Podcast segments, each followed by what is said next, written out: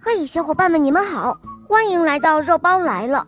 下面故事就要开始喽，《公主和金螃蟹》第一集。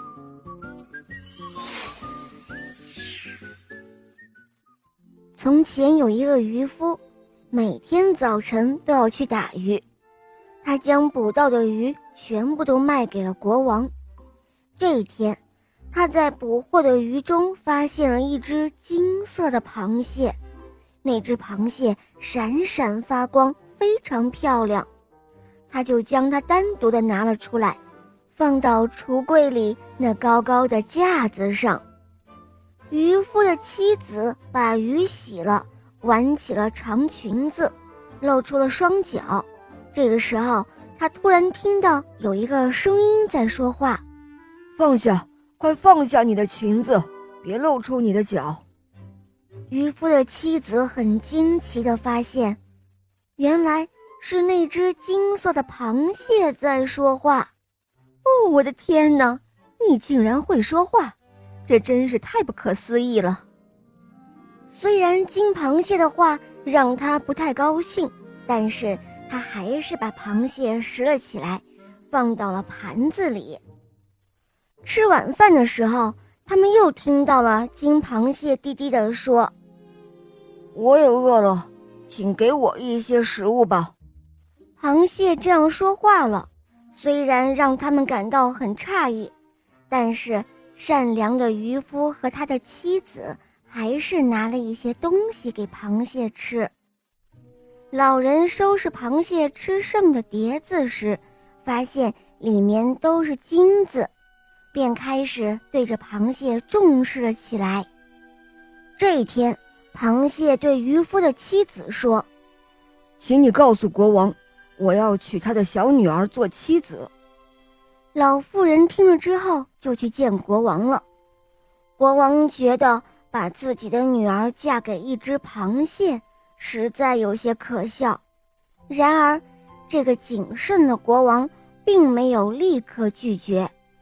因为他知道那只螃蟹也许可以变成王子，于是呢，他就对老妇人说：“你回去告诉那只螃蟹，只要它明早之前能够在我的城堡前建起一道比我的塔楼还要高得多的城墙，让世界上所有的花都开在那儿，我就将我的女儿嫁给他。”渔夫的妻子回到家之后，向螃蟹转达了国王说的话。螃蟹给了老妇人一根金色的手杖，他说：“你拿着这根手杖，在国王要求建城堡的地面上敲三下，明天早上就会立起一堵墙来。”老妇人按照螃蟹说的去做了，然后又回到了家。第二天早上。国王醒来的时候，你猜他看到了什么？哈哈，当然是他看到了一堵墙立在那儿，就和他要求的一样的。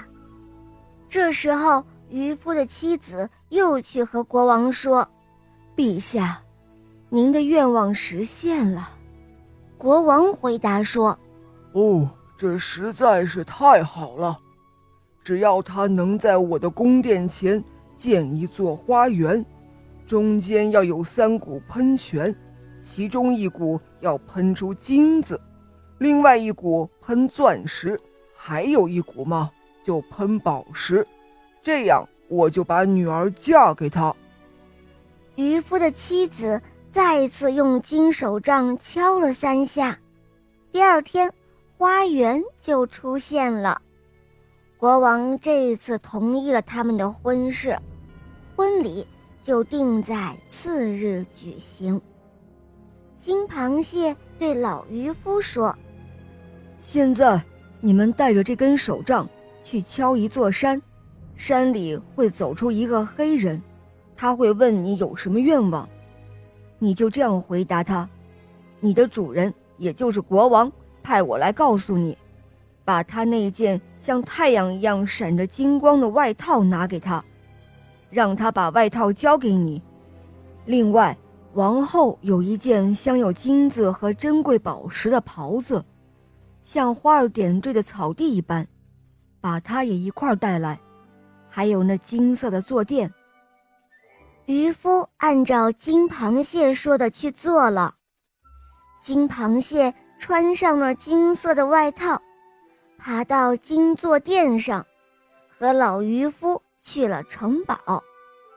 金螃蟹把王后穿的袍子送给了他的新娘，接着举行了结婚庆典。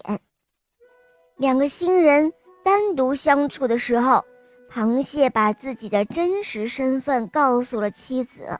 他说自己是某国的王子，被施了魔法，白天变成螃蟹，只有晚上才可以变回人身。只要他愿意，他还可以把自己变成老鹰。他的话音刚落，晃了晃身子，立刻就变成了一个英俊的小伙子。第二天，他又爬回到他的壳子里，又变回了螃蟹。就这样，天天如此。王子英俊可爱，公主非常的喜欢他。无微不至的照顾他，这让皇室上下非常的吃惊。无论他们怎么暗中监视，也没能发现这个秘密。就这样，一年过去了，公主有了一个孩子，给他取了名字叫杰克。公主的母亲觉得整件事情都非常的古怪，最后她建议国王。应该去问问女儿为什么不再找一个丈夫，反而要和一个螃蟹厮守终身呢？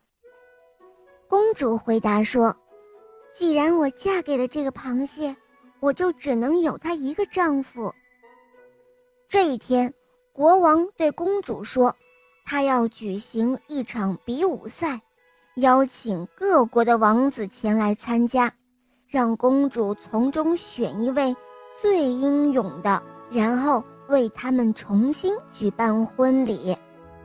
公主非常的苦恼，就将这件事情告诉了她的螃蟹丈夫。好了，伙伴们，今天的故事就讲到这儿了。更多好听的故事，赶快关注肉包来了。除了这里，你们还可以去收听肉包讲的睡前童话故事，还有。成语故事，还有《西游记》，当然，陆陆续续还会有很多你没有听过的专辑哦，所以一定要提前关注。肉包来了，好啦，我们明天再见，拜拜。